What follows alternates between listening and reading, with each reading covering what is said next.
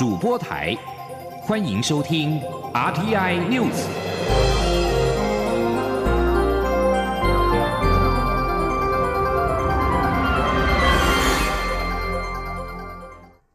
各位好，我是主播王玉伟，欢迎收听这节央广主播台提供给您的 RTI News 新闻。首先带您关注。行政院长苏贞昌今天率领相关部会首长视察进口猪肉逐批查验流程。苏贞昌表示，卫福部、财政部和农委会每天上午十一点会在网站上公布进口猪肉的数量查以及查验的结果，三道关卡严格把关。苏贞昌承诺，从海关到餐桌一路追追追，资讯公开透明，请国人可以放心。前天记者王维婷的采访报道。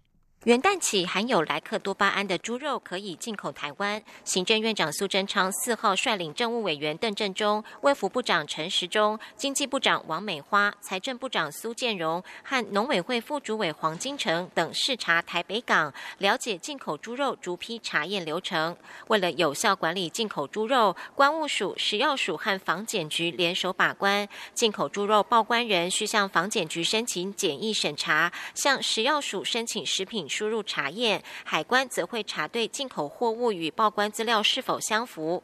进口猪肉货品报关后，食药署现场查核产品外观，比对标示，现场逐批开箱取样送验。报关和查验流程三天内完成，来记检出容许值、标示等都符合规定后，海关才会放行。行政院长苏贞昌表示，如进口猪肉验出来记，就算符合容许值范围，也会在系统中登录进口国。国别、进口量、检出部位、下游厂商等，从海关到餐桌一路追追追。苏贞常说：“如果有了，哦是哪一家进口，从哪里进口啊？进口多少？然后它的下游业者是哪里？啊，它怎么样情况？我们就一路追追追，一直追下去，啊，而且标示也跟着走，这种算。”啊，符合安全容许量，啊，总算可以进口，啊，但是我们也是全部跟着走。苏贞昌表示，虽然进口商已经承诺不会进口来猪，且会明白标示，但是政府仍要把三关。农委会、卫福部和财政部每天十一点更新猪肉仪表板的资讯，台湾猪屠宰量、进口猪数量、进口部位、检验结果等资讯一目了然。他承诺，政府绝对公开透明，没有任何隐匿，会以把关非洲猪瘟的态度管理进口猪肉，请国人放心。中央广播电台记者王。威婷采访报道。而根据食药署的猪肉仪表板网站今天上午十一点公布的最新统计资讯，从一月一号到一月三号为止，进口猪肉数量挂零。依照政府进口猪肉全方位管理措施，新进口厂商必须在卫福部到美国完成查厂之后，才可进口美猪。虽然旧厂商可以直接进口美猪，政府仍然会逐批查验。我国自一号起开放含莱克多巴胺的美猪进口，并宣布各地方政府订定地方自治条例规定来记零检出，因抵触中央法令与宪法，因此无效。中央也将依法就办。有国民党立委担忧，地方首长恐怕因此被撤职。对此，行政院长苏贞昌今天表示，台湾早已民主化，有人还活在威权时代。但他也强调，宪法规定国际贸易与食品安全都由中央立法并执行，希望全国能够同步。吉林央网记者刘品希的采访报道：含有莱克多巴胺的美猪已于今年元旦起开放进口，但部分县市定有莱克多巴胺零检出的自治条例，与中央不同调。行政院日前已经表示，地方自治条例规定来记零检出，违反宪法与中央法规，因此无效。如果地方政府执意执行自治条例的规定，将依法就办。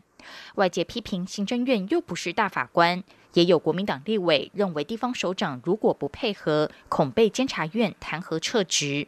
行政院长苏贞昌四号上午赴台北港视察猪肉进口查验作业时，被问到此事，他表示，台湾早已民主化很久，有人还活在威权时代。他说。在过去国民党威权执政的时候，曾经把一个县长就给撤职。那时候是国民党的威权时代，台湾早已经民主很久了，有人还活在威权的时代。台湾的民主、自由、法治刚经过自由之家，国际著名的评比得九十三分，中国才十分，请走出旧时代。苏贞昌也强调，宪法规定国际贸易跟食品安全由中央立法与执行，台湾是法治国家，全国应该统一步骤，希望大家能够同步，不要乱了套，才不会让商家困难，让民众困惑。此外，由于美国疫情严峻，因此目前仍不允许我方赴美查厂。对此，苏贞昌表示，一月一号起，新申请进口的厂商必须赴美查厂后。政府才会允许其进口，而旧厂商过去进口的都是不含来剂的猪肉。这些厂商不管从哪进口，政府都会严格查查、逐批查验。央广记者刘聘熙在台北的采访报道。继续关注农民的权益，蔡英文总统今天出席农民退休除金制度开办典礼。总统表示，农民退休储金制度上路具有两个重要意义。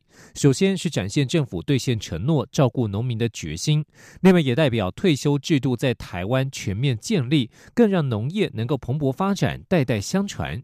他呼吁农民赶快加入退休储金制度，让退休生活更有保障。前天记者欧阳梦平的采访报道。农民退休除金新制在今年元旦开办，未来凡是符合实际从农且符合农保被保险人，未满六十五岁、没有领其他社会保险老年给付等三条件者，都可以自愿投保。退休除金的提缴金额是以劳工基本工资乘以农民自行决定百分之一到百分之十的提缴比率计算，农民提缴多少钱，政府便相对提缴多少，两笔金额均存入农民的个人专户中。以保障农民的退休生活。蔡英文总统四号上午到高雄市出席农民退休除金制度开办典礼，和农民一起存下第一笔退休除金，见证这个重要的时刻。总统在致辞时表示，农民退休储金的成立有两个重要的意义。第一，就是展现政府兑现承诺、照顾农民的决心。他指出，过去几年，政府陆续推动了农民职灾保险、农民健康保险、人地脱钩，以及扩大示办农业保险制度。如今，更克服身份认定、年资计算等问题，通过农民退休储金条例，完成农民四大福利的最后一块拼图。第二，则是代表退休制度在台湾全面建立，未来不论从事哪个行业，都能够保障晚年的退休生活。他更希望这项制度能够让农业更蓬勃发展。他说：“农民退休储金条例不仅代表退休制度可以全面的建立完成，更让从农可以成为可以做到退休安心养老的职业。我们也希望。”透过健全的农民福利制度，吸引更多的青年愿意返乡从农，在地为在地的农业注入新的活水，更蓬勃发展，代代相传。总统指出，如果以四十岁开始提缴计算，到六十五岁便可领新台币两万四千元，存越多保障就越多。加上另外还有老农津贴，便可以安心过退休生活。他呼吁所有农民赶快加入。高雄市长陈其迈也指出，如果农民从二十五岁开始提缴退休储金，月缴新台币两千四百元，退休时便可领到四万五千元。这对农业，尤其是鼓励年轻人投入农业生产，是非常大的鼓励，让他们能够看见农业的未来。中央广播电台记者欧阳梦平采访报道。而除了退休后的权益，民众也关注未来一年的景气发展。新的一年到来，企业如何看待未来的前景？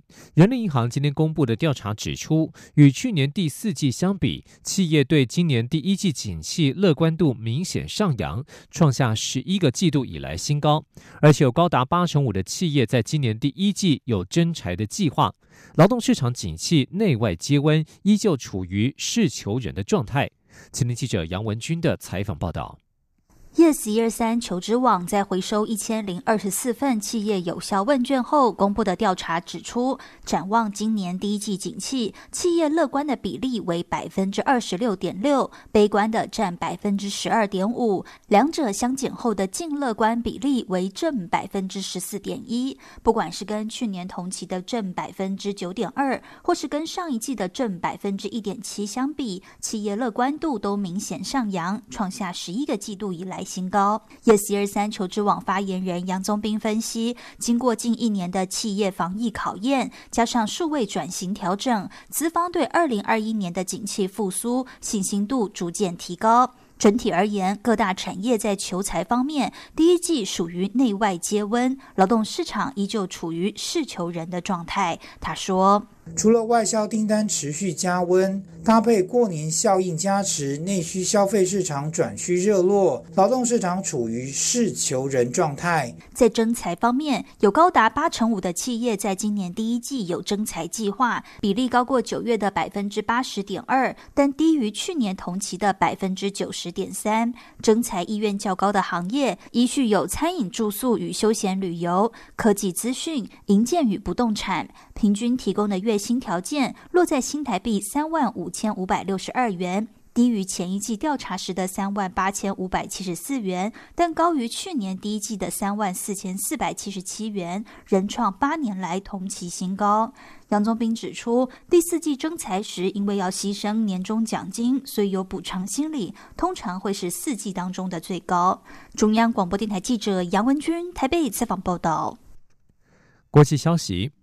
世界各地西藏人三号在包括印度在内的各个投票站进行投票，选出新的西藏流亡政府司政与国会议员。包括众琼欧珠与竹马加日等司政候选人都希望与美国、台湾等民主阵营强化合作。这次共有七名候选人角逐司政一职。投票结束之后，获得票数最多的两位候选人将参加四月十一日的第二轮投票。胜选者将成为西藏流亡政府下一任司政，为期五年。众琼欧洲表示，他认为美国总统当选人拜登上任之后会与川普的做法不同，但仍期待西藏能与美国紧密合作。谈到台湾，他说：“台湾的民主、经济和科技杰出成就举世皆知，控制疫情的成果也是世界第一。疫情期间，更有许多台湾非政府组织捐赠口罩给在印度的流亡藏人社群。他很期待选出的新政府能够与台湾之间有更多合作。”唯一角逐司政的女性候选人竹马加日表示，台湾与西藏两地人民有着非常久远的关系。她相信台湾人与西藏人民可在多方面为了更美好的世界而合作。同样角逐司政的多杰奥卡桑也在竞选政见当中提到，若是他能够担任司政，将透过印度新德里、美国华盛顿特区、比利时布鲁塞尔以及台北等关键办公室，强化与当地的战略关系。继续关注疫情，英国俗称武汉肺炎的二零一九年冠状病毒疾病 （COVID-19） 肆虐，单日确诊病例数连续六天超过五万例。英国首相强生三号警告，为了对抗迅速恶化的疫情，英国预料将采取更严峻的限制措施。但反对党则是呼吁当局立刻祭出全面封锁。英国在二号记录了五万七千七百二十五起单日新增确诊病例，是整个疫情大流行以来最高。卫生官员忧心确诊人数激增，恐怕将使得医院在一年来最繁忙的时候不堪负荷。强生在三号告诉英国 BBC 表示，可能会需要在接下来几周采取行动，在部分地区实施更严格的规范。而在日本，感染人数也是持续攀升。东京都和邻近的埼玉、千叶和神奈川三个县要求政府宣布紧急状态。日本首相菅义伟今天表示，将考虑对以上区域宣布进入紧急状态。这将是日本部分地区第二度因为疫情而进入紧急状态。在去年春天首次寄出的紧急状态，时间持续超过一个月。当时学校和非必要的商业设施都被要求关闭。富士电视台报道，日本政府最快渴望在本周做出宣布。以上新闻由王玉伟编辑播报，稍后请继续收听央广午间新闻。我是临床心理师黄天豪。疫情期间，如果感受到焦虑、担忧等情绪，都是很自然的反应，多数人都能够慢慢的自我调试。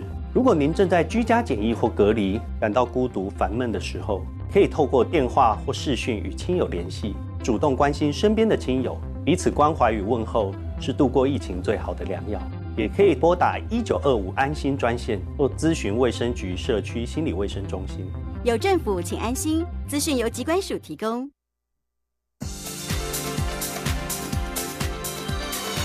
这里是中央广播电台。台湾之音，欢迎继续收听新闻。听众朋友您好，我是张顺祥，欢迎您继续收听新闻。政府为了防疫所使用的电子围篱二点零，不断遭到外界质疑，侵犯民众的隐私。对此，行政院长苏贞昌今天表示，这是防疫 SOP 的一环，以掌握高危险群个案是否遵守防疫的规定，不会侵害个人隐私。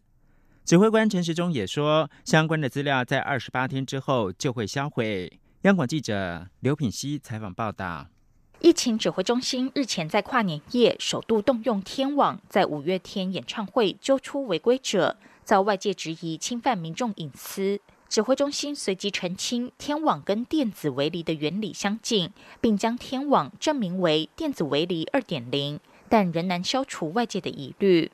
行政院长苏贞昌四号上午出席活动时受访表示，政府基于维护两千三百万人的健康，对于极少数的高危险群有一整套的防疫 SOP，因此采用电子围篱二点零，掌握个案有无违反防疫规定。但政府绝没有要探寻民众的隐私或是通讯，只是要保护国人的健康。台湾在防疫这一年多来，这套 SOP 展现非常好的效果，也从未侵犯任何人的隐私。他说：“对于极少数高危险群的个案，我们政府基于保护两千三百万人的健康，有整套的防疫 SOP，所以用我们能够采用的方法来了解各个危险群的。”个人有没有违反规定？如果违反规定，我们立即查查，立即制止，也是保护国人的健康。这个不会侵害个人的隐隐私。对于桃园市长郑文灿认为这些资料应该在疫情后销毁，陪同苏贞昌出席活动的疫情指挥中心指挥官陈时中表示，指挥中心本来就规定，根据防疫所搜集到的所有个人相关资讯，在二十八天后就要销毁。央广记者刘品熙在台北的采访报道：受到疫情影响，不少台商没有办法返乡过年。为了解台商的思乡之情，世界商会联合总会串联各地商会，为海外的台商都土豆寄送物资，将台湾各地的农特产品浓缩进一箱一台湾里面，寄送到海外。因为疫情无法返乡、无法上街补给的海外国人。除让海外国人享受台湾味之外，还趁势行销台湾农特产品，让台湾走向世界。记者刘玉秋报道。根据主计总处二零二零年十二月所公布的数据显示，有七十三万九千多国人赴海外工作，但因国际武汉肺炎疫情仍严峻，许多台商、台干或在港澳上班的国人只能忍痛放弃返乡过年，甚至也无法随意出门上街采买生活必需品。为了让海外国人能享受到台湾特有的美食与回忆，世界商会联合总会串联各地商会，为海外的台商发起 Door to Door 寄送物资。行动特选台湾各地经典农特产品为一箱一台湾，寄给因疫情无法返乡、无法上街的海外国人。一箱一台湾发起人北美洲联合商会副总会长杨礼珠表示，有些海外台商收到来自台湾的农特产品时，因感受到来自台湾温暖的问候而痛哭流涕。此外，将台湾农特产品当成伴手礼寄到海外许多企业客户手上，也能趁此促进台湾的经济与。国民外交，侨委会副委员长徐家清也说，透过 Door to Door 物资集结行动，不仅让台湾乡亲感受到台湾的温暖，也是一个很好行销台湾的机会。侨委会将大力支持并积极配合，让台湾经济发展再往前走。那么呃，透过把台湾优质的产品。呃，让我们海外的台商、台侨，呃，在享用之余，也可以推广到我们的这些不同的侨居地。那我想，侨委会站在一个呃协助的立场，我们是非常的乐观其成。民进党立委何志伟也力邀世界商会联合总会、外交部、农委会、陆委会、侨委会一同为一乡一台湾开箱，其中有口罩四十枚、花生、铁蛋、芒果干、蜜饯等怀旧零食，也有米粉、有机面条、茶叶、豆腐乳、台湾。产制的盐与辣椒酱等。何志伟也表示，将请外交部协助各寄送一箱给美国总统川普与即将就任的拜登，一同感受来自台湾满满的人情味。中央广播电台记者刘秋采访报道。关注财经焦点，台北股市今天开元旦的红盘，半导体龙头台积电带头往前冲。午盘前，股价一度来到五百四十元的历史新高，加上其他相关科技类股的配合，台股大盘指数冲上了一万四千九百点。由于台积电目前几乎是国民股票，但是富兰克林投顾的研究部副总罗友美表示，以二零二一年来看的话，类股轮动加速，过去疫情遭到压抑的船产、金融都可能翻身，投资人可以多元的布局，避免。单押某一只股票，而现在是台湾时间的中午十二点二十分。目前台北股市上涨了一百八十一点，指数来到了一万四千九百零五点，成交金额暂时是两千七百零三亿元。时代力量立委王婉玉今天跟学界、公民团体以及医师联合召开记者会，揭露双北跟台南的公园、校园油具以及环境建物的涂装油漆金属含量过高的问题，呼吁相关单位要定定清楚的标准，不要让孩子暴露在铅中毒的危机里面。记者郑祥云、林永清报道。元旦三天连假放晴，许多家长开心到公园遛小孩。但你知道公园邮具也潜藏重金属超标危机吗？实力立委王婉玉四日在立法院召开记者会指出，过去家长们对重金属的危害在食安方面比较了解，却很少会注意到邮具。与会的零废弃协会发起人孙伟姿与台南社大研究员曹瑞光表示，他们联合抽查校园公园邮具和环境建物，新北一所国小的邮具铅含量竟高达八万八千八百九十五 ppm，远远超过表面铅含量国家标准九十 ppm。而台南公园的邮具，连木头部分都测出铬、砷、铜超标。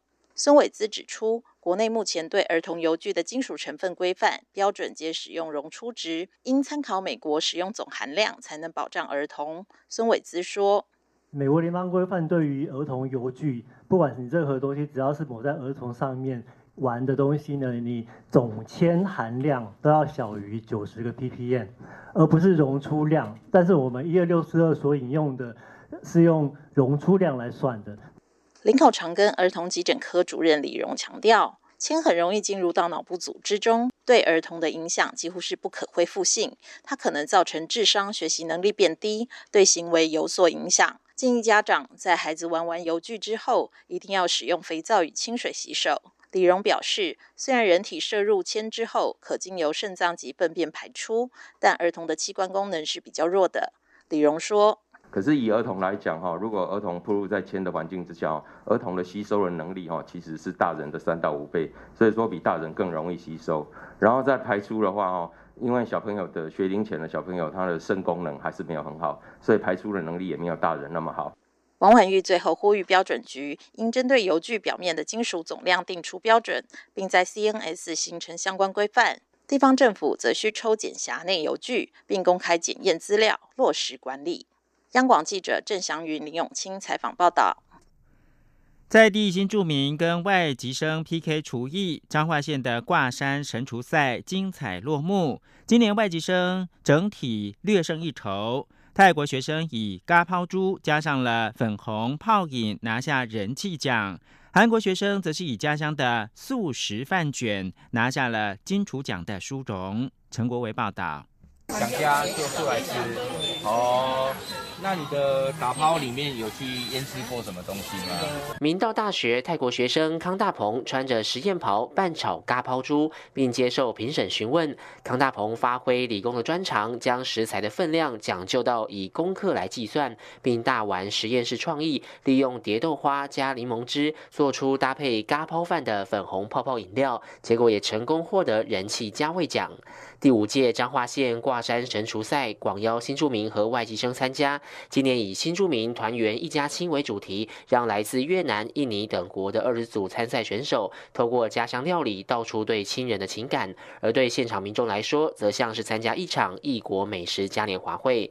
韩国学生崔世林以韩式素食饭卷夺得金厨奖。他说，比赛主题是要大家呈现不同国家的年菜故事，所以他决定制作韩国在过年时。家家户户都会吃到的饭卷与泡菜，而且还因应台湾口味，将许多材料调整为台湾在地食材。我本人是吃素的，然后我就想做素食的料理。这个韩国饭卷是我们在韩国很常见的一个料理。彰化县新住民发展协会会长李明辉表示，春节是华人社会最重要的传统节日，但受到疫情的影响，今年不论是新住民或在台求学的外籍生，都无法适时返。返国与家乡的亲人团聚，现在透过挂山神厨赛，也让众人了解每个家庭的生活故事，并促进文化交融。协办比赛的明道大学参与系主任石东立则期盼外籍生能在国际化的校园环境中，自然增进多语能力，进而培养国际视野。中央广播电台记者陈国伟采访报道。受到 COVID-19 疫情的影响，许多到海外大学求学的台湾留学生被迫中断留学计划，返回台湾。国立故宫博物院趁机推出为期十周的海外青年文化大使研习营。协助这些海外留学生在防疫期间学习不中断，并打造未来故宫驻外校园大使与新生代国际人才，一共要开放十五到三十个名额，即日开始到元月十七号接受 email 的报名，一月底面试，二月初公告录取名单。国际新闻：美国民主党籍众议院议长佩洛西三号以些微的差距成功的连任议长。在此同时，新一届的众议院正面临许多政治的不确定性，包含了参议院由谁掌控仍未决定，以及共和党持续对抗总统大选的结果。美国众议院以两百一十六对上两百零九票的票数，重新选出佩洛西是新一届的议长。民主党在去年十一月的选举当中失去了十一席。使得对众议院席次的控制缩小到两百二十二对两百一十二。这次投票有五名的民主党众议员没有投给佩洛西，另外有三名的议员只投下无意见的出席票。在乔治亚州五号的两席参议员的补选结果出炉之前，参议院目前仍维持是由共和党主导。这给予了共和党参议员一个平台，持续传播川普无事实根据的说法，指他输给总统当选人拜登是选举舞弊的结果。